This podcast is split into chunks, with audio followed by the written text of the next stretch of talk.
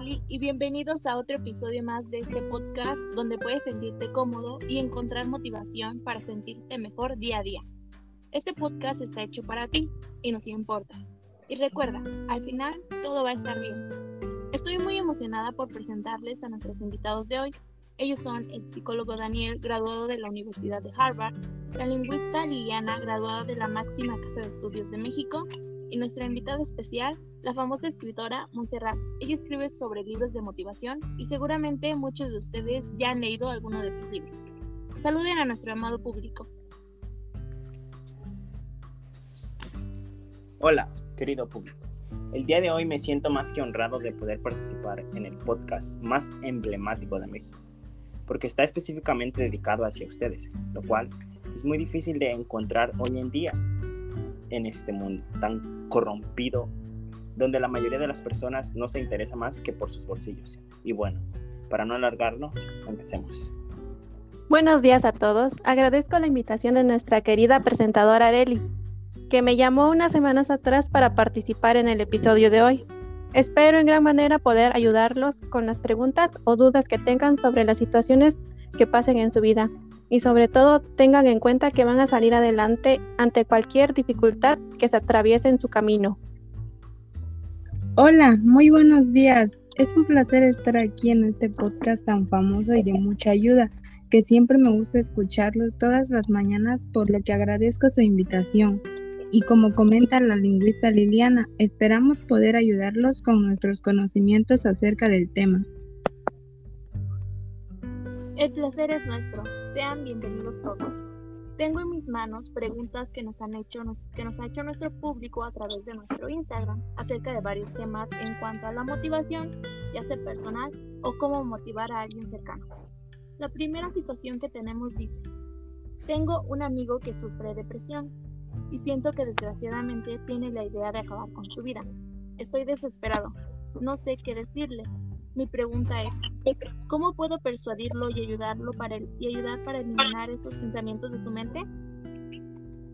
Bueno, brindarle apoyo emocional es muy importante. Hazle saber que es querido, que estás ahí para él, que no estás solo. Podrías decirle, esto no durará para siempre, te lo prometo. Es muy importante también hacerle saber que puede recibir ayuda de profesionales porque estos saben qué palabras utilizar con ellos. Pienso que los psicólogos son los adecuados para llevar estos casos. ¿Qué opinas tú como psicólogo, Daniel? Bueno, este caso es muy interesante porque la depresión es un problema muy común hoy en día y si no se trata debidamente puede ocasionar serios problemas. Por eso tiene que sentirse importante para alguien. Las, palabras positivas son una buena herramienta que se utiliza, pero se debe ser sumamente cuidadoso con ellas, puesto que a veces pueden causar efectos malos. Se debe ser preciso en la información, no es necesario hablar de más de la cuenta y así evitar actos no deseados, además de ser pertinente en lo que se transmite para no desvirtuar la conversación. Mm, como ya lo mencionaron la escritora y el psicólogo, es importante que el mensaje que le vayas a dar se transmita como un consejo, para que tu amigo no sienta una presión sobre él, y entrando un poco en la gramática, a este tipo de mensaje se le conoce como directivo, que va dentro de los actos del habla. Decir tus consejos de forma clara y directa se le conoce como la máxima de modo y lo podemos encontrar en las máximas de Gray. Y así podemos observar cómo esta parte de la lingüística nos ayuda a comunicarnos con mejor claridad e incluso apoyar a un amigo como en este caso. Muchas gracias por sus respuestas y consejos que les dan a cada uno de los que nos escuchan. Sabemos que es importante lo que nos preguntan y nosotros lo tomamos con mucha seriedad. Me quedo sin palabras, pero agradezco a nuestros expertos que nos responden con mucha claridad. Sigamos con las preguntas. La siguiente situación que nos comentan es esta. Me siento sin motivación para la escuela porque siento que me equivoqué de carrera. Primeramente, debes pensar muy bien si la carrera en la que estás es lo que realmente deseas, lo que amas, para sentirte bien contigo mismo. Tómate tu tiempo, ve a tu propio ritmo. Si esa es la carrera que te gusta, pero te hace falta motivación, piensa en cómo te ves en el futuro estudiando esto que te apasiona. las metas que, que deseas alcanzar, los frutos que obtendrás. Ayuda mucho también motivarte en grupo, junto a tus amigos, estar en compañía. Te dan el empujón que necesitas cuando estás decaído. De acuerdo con lo que dice la escritora, tienes que cerciorarte a tiempo. Existen exámenes que te pueden ayudar a describir lo que es apto para ti, pero al final de cuentas, puesto que es una decisión personal y debido a los cambios de pensamiento que tenemos los seres humanos, son muy frecuentes, debemos de sentirnos bien con nosotros mismos, como dijo ella. Nunca es tarde para empezar algo nuevo, solo recuerda que lo que hagas debe ayudarte a superarte como persona y como profesional.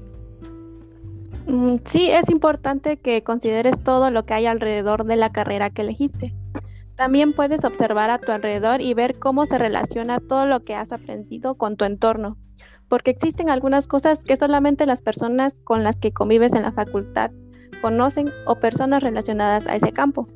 A este fenómeno se le conoce como mercados lingüísticos y se da a conocer en el trabajo de Bourdieu quien fue un sociólogo. Me quedo impresionada con sus palabras, mis queridos compañeros. Gracias de verdad por responder de esta forma y hacernos reflexionar. La siguiente pregunta por parte de nuestro público es la siguiente. Me están acusando de que mi trabajo robe dinero, lo cual no es verdad, pero me está afectando debido a que me dio mala fama y ya no me quieren contratar en otros lugares. Bueno, este tipo de acusaciones son muy graves y en efecto daña el perfil de una persona, puesto que es como te catalogan en la sociedad. Y si no fuiste tú, busca la manera de aclararlo y sé directa respecto al tema. En futuras entrevistas de trabajo esto te ayudará. Con la conciencia limpia y ganas de trabajar, no faltará quien te querrá contratar. Sin duda alguna, el que otras personas hablen o digan algo de nosotros que no es verdad nos puede afectar de forma significativa. En este caso, pues laboralmente. Es importante que sepas que tú no hiciste nada malo. No, no dejes que te afecte de forma personal y tú sea honrada, como siempre lo eres. Tal vez están afectando tu reputación, pero si demuestras cómo eres a donde vayas, vas a ver que las acciones dicen más, más que mil palabras.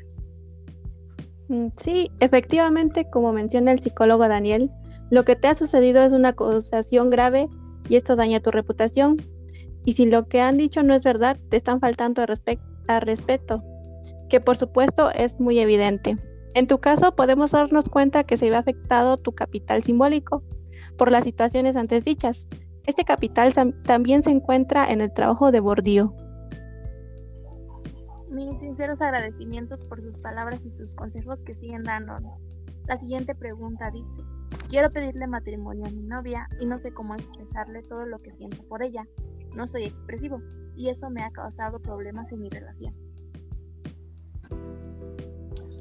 Bueno, un consejo que te puedo dar para tal acto de amor es que de verdad se debe ser consistente en cuanto al tema. No cambies del tema para que ella se concentre en el momento e imagine un futuro a tu lado.